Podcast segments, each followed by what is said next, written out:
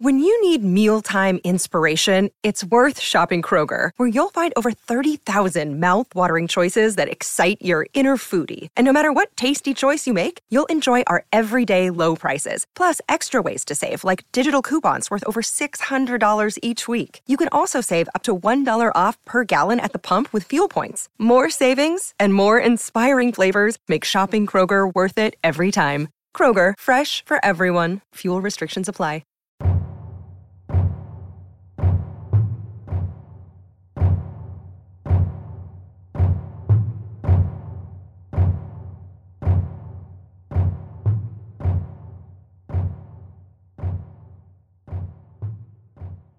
Greetings and welcome to the first episode of Canada's Great War, where I look at Canada from 1914 to 1918.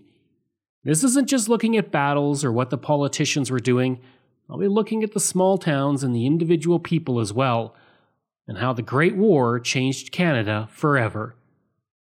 For this first episode, I'm going to be looking at Canada mobilizing towards war.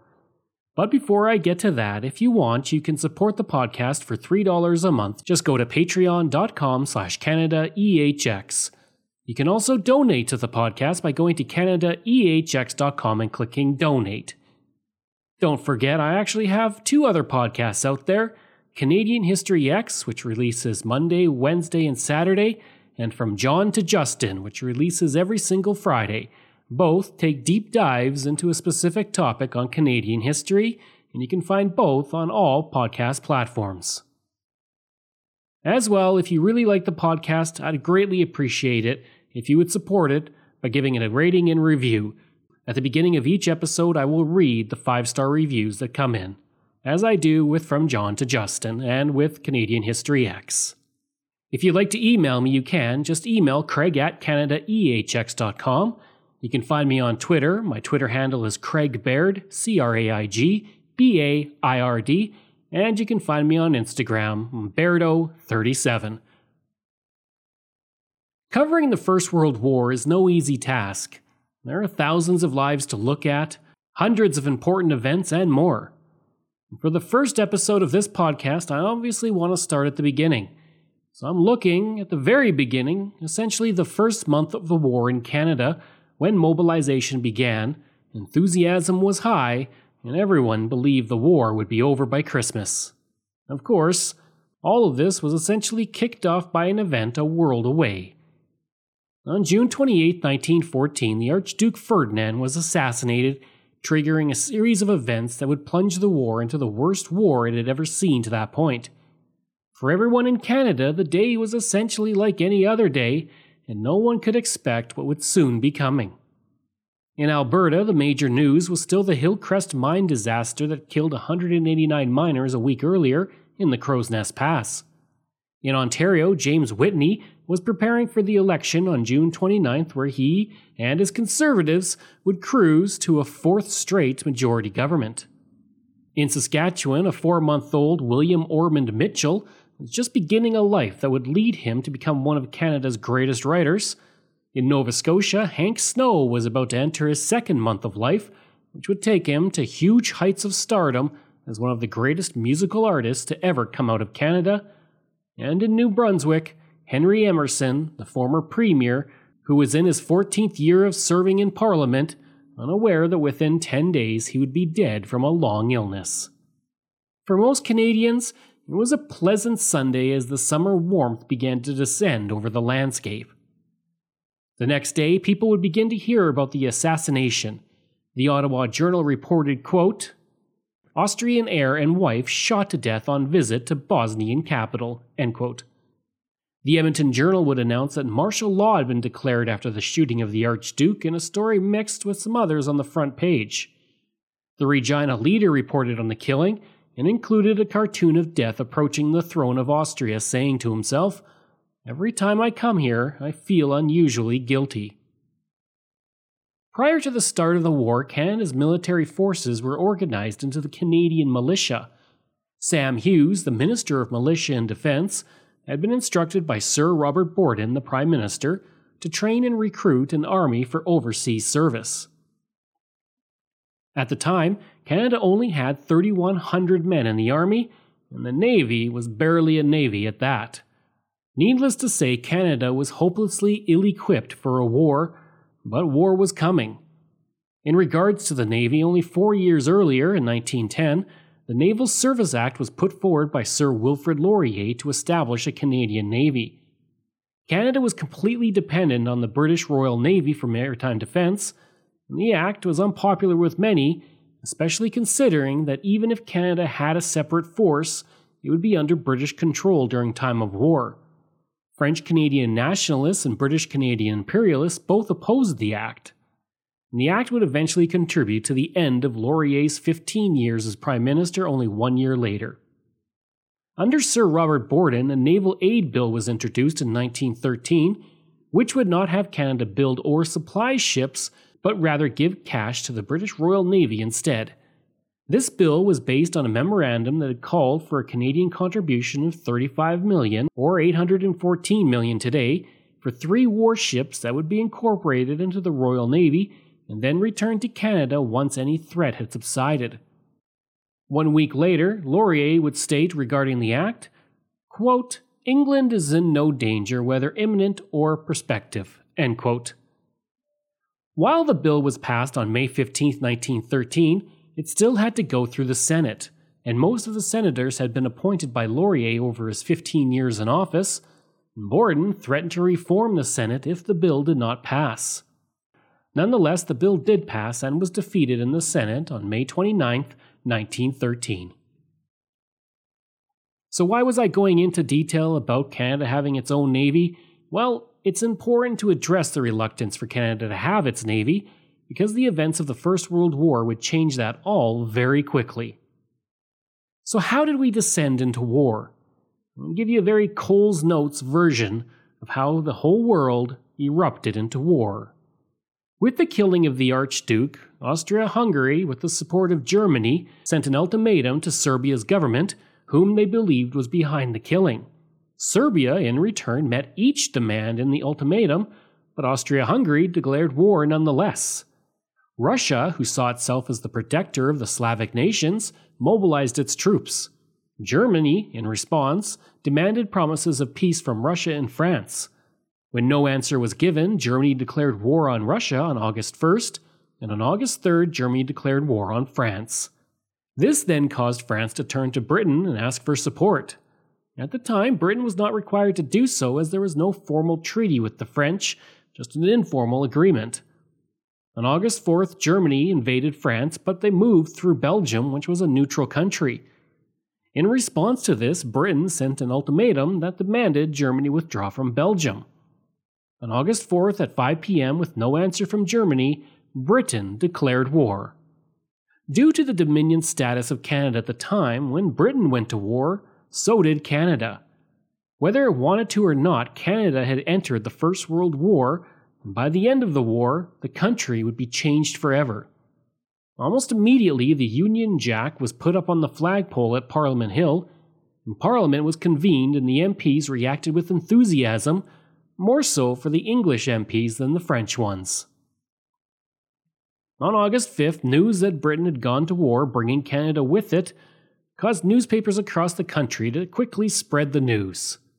The Windsor Evening Record proclaimed in large font, quote, Britain protects Dominion, forces of the war lured or repulsed on land and sea. end quote.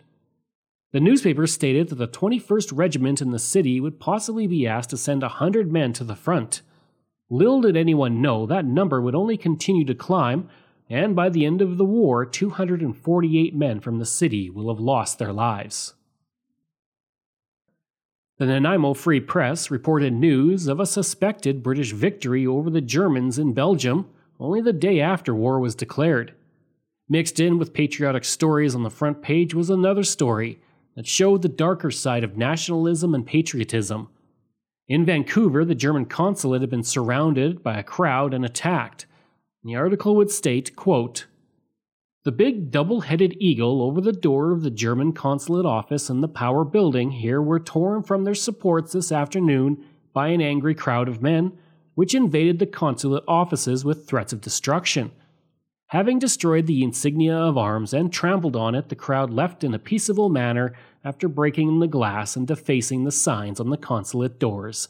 The Saskatoon Daily Star announced in bold letters that the Germans were shelling Nova Scotia, stating that a German cruiser was attacking a wireless station.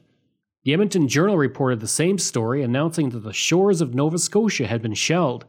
the article would state, quote, The aim of the Germans is evidently to destroy Canada's wireless connection with Great Britain if they destroy the wireless station. The Germans will doubtless endeavour to shell Canso, the headquarters for cable lines for Canada, and cut the cables severing all communication with the motherland. In truth, the wireless station was not attacked as several newspapers would report the next day. Throughout the country, the patriotic spirit was extremely high. Most felt that the war would be a quick affair, and those who enlisted would be home by Christmas. In reality, most did not even realize that it would not be until 1915 that the first Canadian troops, other than the Princess Patricia's light infantry, would see combat, or that there would be four years of hell awaiting the Canadians who went overseas to fight. Whether anyone knew it or not, the war was just beginning. The Canadian government quickly responded with the need for not only troops, but ships, munitions, and much more. On August 5th, the day Canada was thrust into the war by the declaration from Britain, Prime Minister Sir Robert Borden announced that the government had purchased two torpedo boat destroyers from Chile. The ships had been completed in Seattle shipyards by the Chilean government and the ships would immediately travel to British Columbia to be manned by naval reservists. Colonel Sam Hughes announced the same day that Canada would be mustering a force of 20,000 men from the reserves and militia, and Colonel Hughes also stated that he had already had offers of enlistment from over 100,000 men.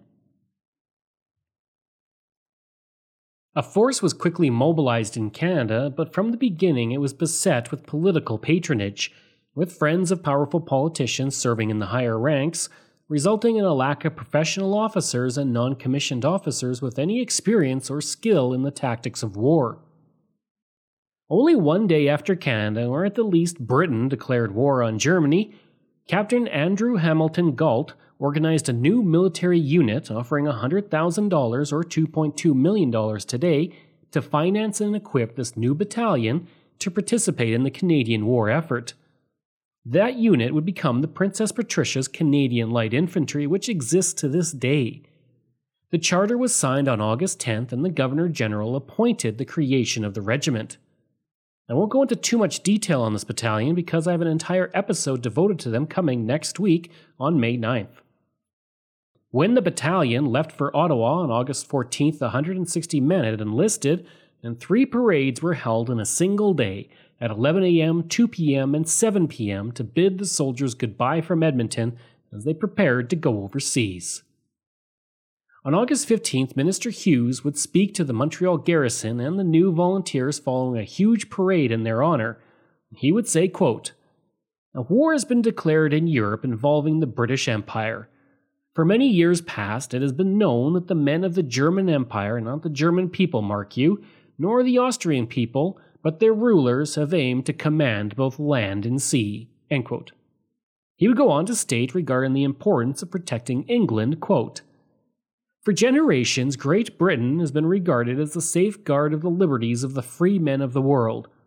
If British liberty is endangered, the liberties of France, the United States, and every other liberty loving people are endangered. He would close out stating the importance of volunteers and assuring everyone that no one would be forced to enlist in the service, words that would not be true only three years later. He would say, quote, I call for volunteers. Volunteers, mark you. I've insisted that it shall be a purely volunteer contingent. Not a man will be accepted or leave Canada on this service but of his own free will, and if I know it, not a married man shall go without the consent of his wife and family. In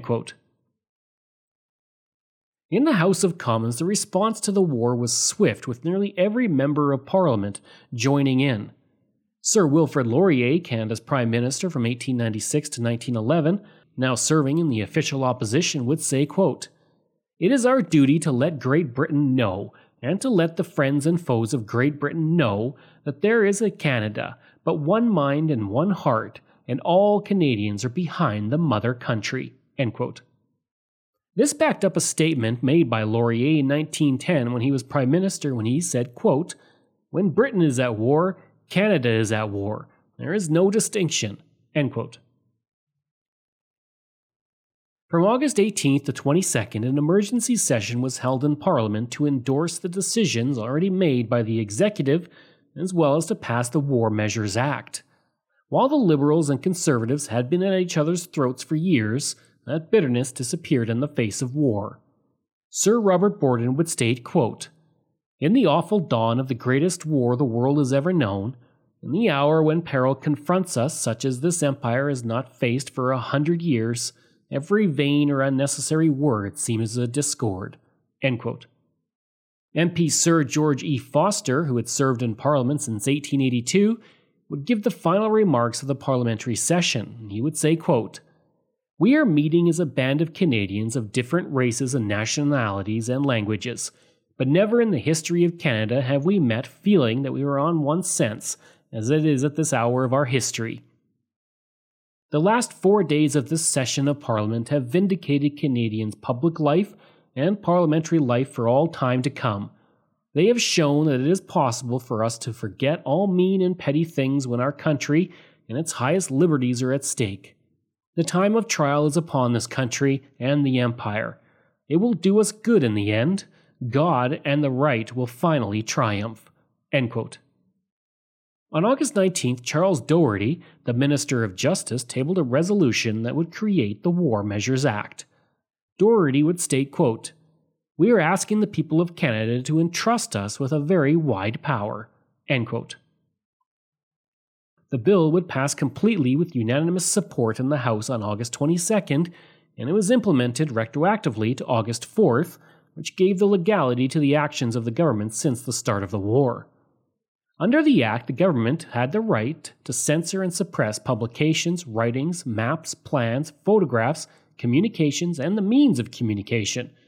It would also allow the government to control the harbors and ports of the country and the movement of vessels, as well as transportation on land, air, and water within the country. The most controversial aspect of the Act was that it gave the government the ability to arrest, detain, and deport anyone deemed to be an enemy of the state. I'll go into greater detail regarding the impact of the war on German immigrants later in the series, including their internment during the war. The country would remain under this act for the next six years, including over a year after the war ended. The government would also increase the war budget for the country from 50 million to 75 million to defray the expenses of military preparations involved in the war effort. On August 22nd, Parliament was prorogued until February 4, 1915. In Ottawa, the 23rd Field Battery had seen its enlistment of 60 men between August 6 and August 11th, while the 2nd Field Battery had 80 men enlist. By August 12th, so many men from Ottawa had joined various regiments that the sailing regatta was cancelled as most of its members were now no longer with the club and were now enlisted with the growing army. By August 21st, the regiments had their quota filled with two batteries of artillery and an ammunition column, leaving with 400 officers and men, along with 400 horses. The demand for horses would actually increase immensely, and a call for horses for the artillery to buy was put out. The Army Service Corps had 120 men, the quota it needed, but was still short of horses, as were other regiments. In Windsor, the Windsor Star proudly proclaimed on August 11th that 197 volunteers were coming from the community for the new Canadian contingent. The newspaper would report, quote, Windsor hold her head high among the cities of Canada, and she has just cause for doing so. Without faltering or tremor, 197 of her young men, innocent of war matters, prove in blood and temper that they are ready to go to the front for the motherland. End quote. The desire to list was so strong that even the power being cut accidentally didn't stop people showing up on the last day of enlistment. Of all that applied, only five were rejected, including one man who attempted to hide the fact that he had a serious limp. The man had stated he only had a sore foot, but an examination showed a permanently disabled foot. The colonel surgeon would state, quote, Those are fine, husky young fellows. On the average, they are the best set of men I have ever seen in my many years. I felt sorry for the fellows I had to send back. They were anxious to go, and it was a much harder job for me to say no than it was for them to be rejected. Saskatchewan would proudly announce the dispatch of its first contingent on August 24th. The Saskatoon Star Phoenix would report that within 48 hours of the call going out for troops, 723 officers and the men of four Saskatchewan regiments were on their way to Valcartier Camp. To see the men off, a huge crowd assembled along the road to watch the troops march past.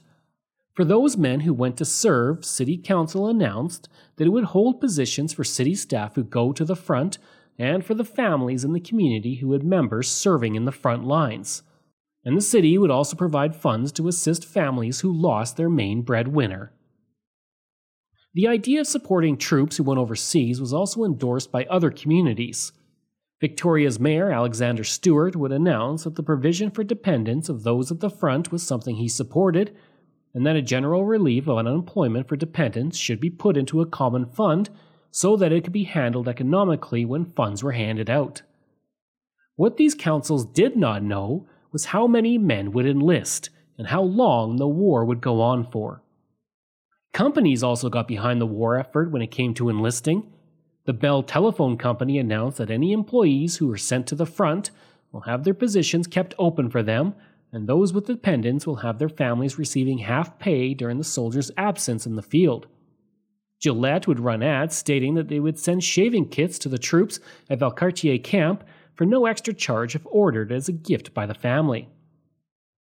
Now, you've heard me mention Valcartier Camp because most of the troops went there. It was a small plot of land located about 20 kilometers outside of Quebec City. To accommodate the number of troops coming in, the Canadian Northern Railway established daily passenger service directly from Toronto, Ottawa, and Quebec. While Canada had started with only 3,100 men in its army when war was declared, within only a few weeks 32,000 men had gathered at Valcartier. The group would form the first contingent of the Canadian Expeditionary Force, which would sail to Europe the following year. Each day, hundreds of troops were arriving, and by August 24th, 15,000, about half that would eventually be there, had arrived at the camp.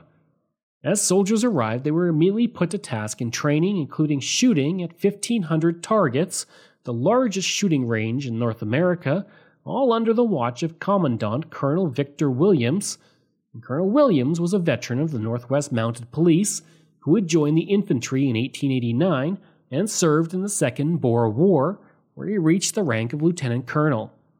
He would command the 8th Canadian Infantry Brigade in France as a brigadier general from December 1915 to June 1916, and after being taken prisoner on June 3, 1916, he would remain a POW until the end of the war.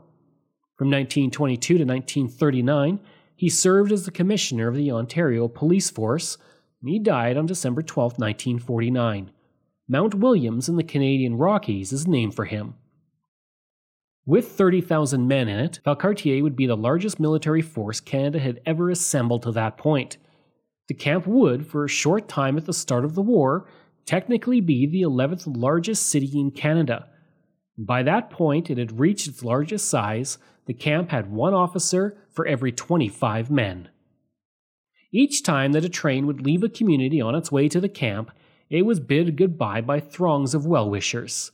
In Calgary on August 27th, a crowd of 10,000 gathered at the train station to wave at the departing soldiers. This was a similar display that was seen only a week earlier when the first detachment of men left. Both times, the crowd let out huge cheers for the men and would soon find themselves at the front lines of France. The atmosphere at the camp was jubilant throughout August. On one night, two huge bonfires were lit and thousands of troops gathered around singing songs and hymns, while other men played instruments such as the bagpipes. Colonel Sam Steele would visit the camp and visit the Lord Strathcona Horse, of which he had long commanded. Steele would eventually serve somewhat in the First World War and earn himself a knighthood in the process. In order to capture the atmosphere and the historic nature of the camp, film crews began to arrive.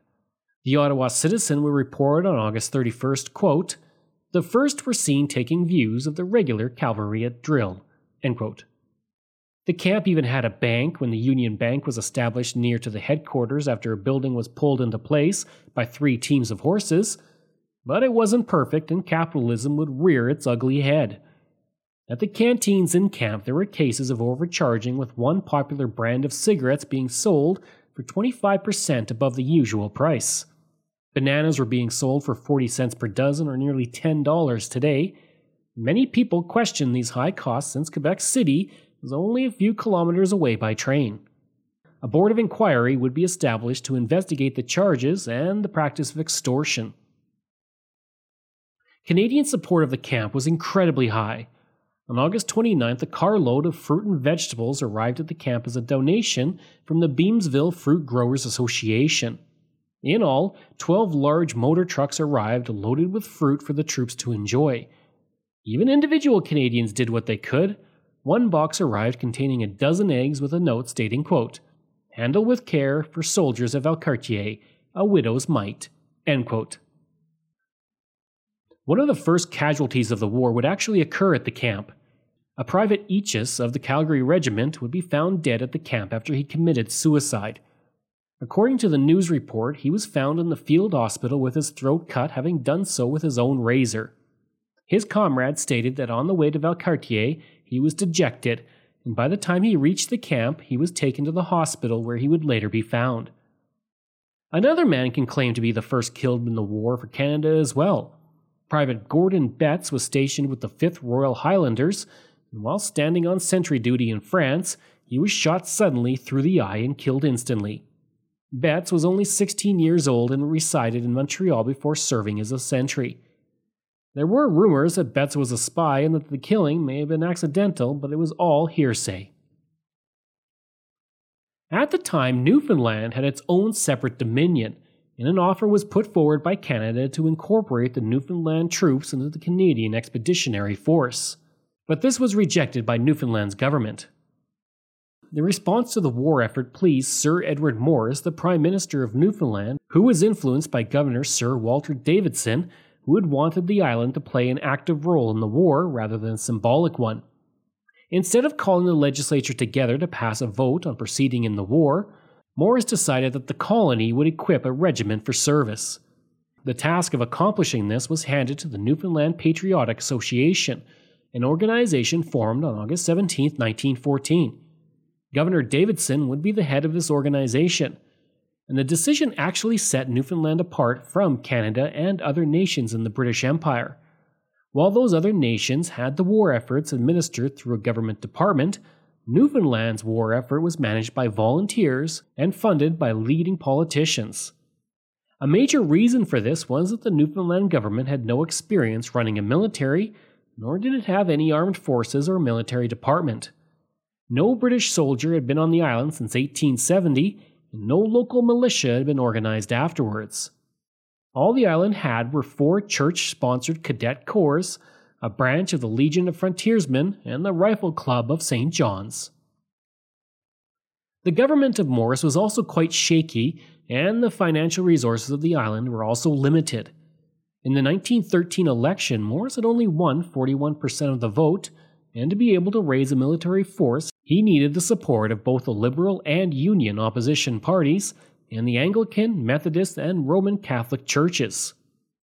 With the creation of the Newfoundland Patriotic Association, well, a lot of people did celebrate that, but it did have its critics. William Coaker, the leader of the Fishermen's Protective Union, stated that the government was trying to evade its responsibility by not managing the war effort. There was also worry among some about how a group of citizens would manage the government's money, or if some in the NPA would use it for personal gain. The group's first 55 members were selected from the three major denominations on the island, as well as the People's Party and the Liberals. The next day, August 18th, 200 more people joined the organization, and branches were formed in all 45 rural communities. Newfoundland would raise an initial regiment of 500 men, the first of thousands to serve overseas from the island. The call for troops in Newfoundland ran throughout September, and when a recruitment ended on September 26, 1914, 970 men had come forward. Of those, 565 were accepted and 200 were rejected. The remainder were put into further consideration if more troops were needed. Those first troops from Newfoundland would leave on a steamship, the Florizel, on August 4, 1914, heading to England and eventually France. Among many in Canada, there was a wonder how much the war was going to cost. At the time, according to most estimates, it was believed it would cost the country 75 million or 1.7 billion dollars today. In reality, the government would be paying 2.5 million dollars per day by 1918, and the national debt would rise by 2 billion. In modern funds, that is roughly 46 billion dollars today. As the war dominated the headlines of the country, a residual effect was seen at the food shops where the price of goods began to increase. Even the cost of lumber and rubber shot up within only five days of war being declared. On August 10th, the Ottawa Citizen reported there had been a rush on flour, causing it to jump in price to 70 cents per barrel or $16.21 today. This represented a 40% increase in just few days. Oddly, at least initially, the price of sugar was falling, as were the price of some vegetables, including prunes. Within a week, sugar would see its price increase, though, and the Redpath Sugar Company would tell its sellers that the war does not warrant an increase. The company would set the sale of its sugar to 5.5 cents per pound retail. It didn't help. Within a few days, the price was 7 cents per pound, increasing by 1 cent in one day alone. Three days later, the government announced that it was proposing to take power for whatever drastic action was needed for the protection of consumers in regards to the skyrocketing price of food. Overall, the war had many on edge, even though Canada was far from the front lines. In Ottawa, boys flying a large kite sparked a minor panic for several residents, thinking that it was a German plane. In another incident a few days later on August 13th, there were reports of an airship lurking around the city, as well as a rogue German plane. H. Harrington, a cashier in the city, would tell the Ottawa Citizen, quote, Just as day was breaking, I heard a buzzing sound in the air and looked out the window at my house. I could perceive an aeroplane quite distinctly at a height which I judged to be 1,500 feet.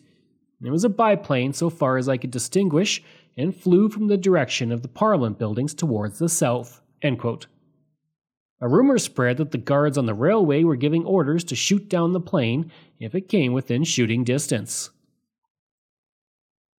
By the end of the month, regiments were being organized all over the place, including the 1st Canadian Automobile Machine Gun Battery, which was encamped at Lansdowne Park in Ottawa, and it consisted of 50 men who were described as expert chauffeurs, and those 50 were chosen from 200 who had offered their services. They would start their squad drill the morning of August 27th, being trained in the use of machine guns. The first Canadian cruiser, the Niobe, would be fully manned, equipped, and ready for service by September 1st. And the Ottawa Citizen would state, quote, She will be placed absolutely at the disposal of the Admiralty. To what particular patrol she will be assigned is not known, but it will probably be in the Gulf of St. Lawrence.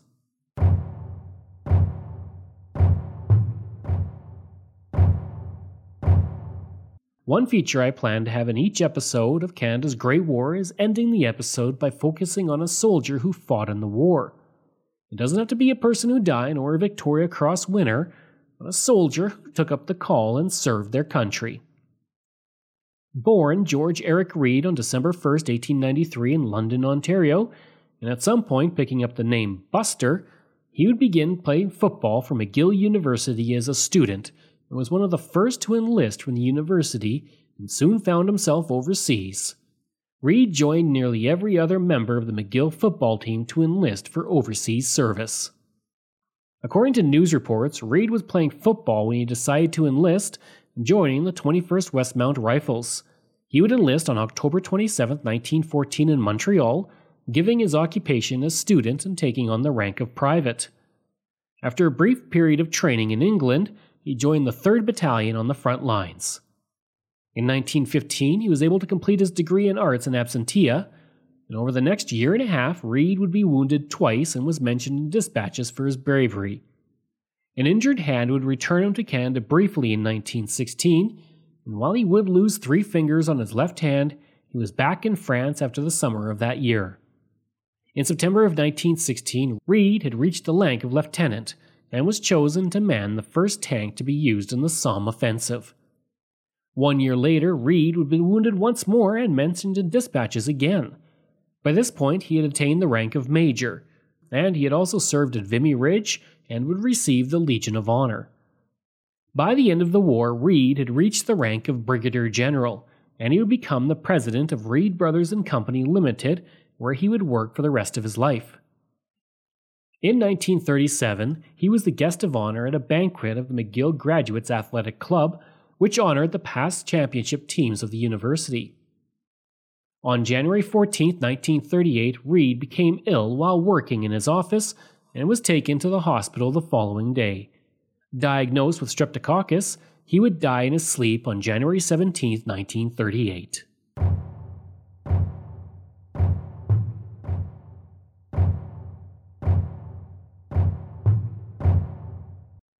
I hope you enjoyed that first episode of Canada's Great War. I'm going to be going into a lot of detail about a lot of things battles, people, politicians, and much more. So I really hope you enjoy it. If you did, again, please leave a rating and review. If you like, you can reach me through email at craig at canadaehx.com. You can also visit my website you'll find hundreds of articles on Canada's history as well as all my podcast episodes. Just go to canadaehx.com. And don't forget, you can support the podcast through Patreon. There are multiple tiers to choose from, all with great benefits.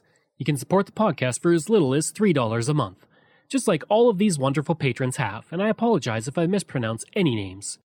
Doug Campbell, Reg W., Deborah Carlson, Francis Helbling, Randall McCallum, Diane Wade, Lorianne Kirby, Gary Dolovich, Nick Zinri, Shannon Marshall, Clinton Martinez, Dimitri Shove, Aaron O'Hara Myers, Robert Dunseith, Todd Casey, Catherine Rawa, Luke S., J.P. Bear, Jason Hall, Phil Maynard, and Iris Gray. If you want, you can find me on Facebook. Just go to facebook.com slash Canadian History Ehx. You can find me on Twitter. My handle is Craig Baird, C R A I G B A I R D. And you can find me on Instagram. Just go to Bairdo37. Information comes from Edmonton Journal, Canadian Encyclopedia, Veterans Affairs, Ottawa Citizen, Nanaimo Free Press, Saskatoon Daily Star, the Vancouver Sun, Heritage Newfoundland, Saskatoon Star Phoenix, the Hill Times, and the Windsor Star. Thanks. We'll see you again next time.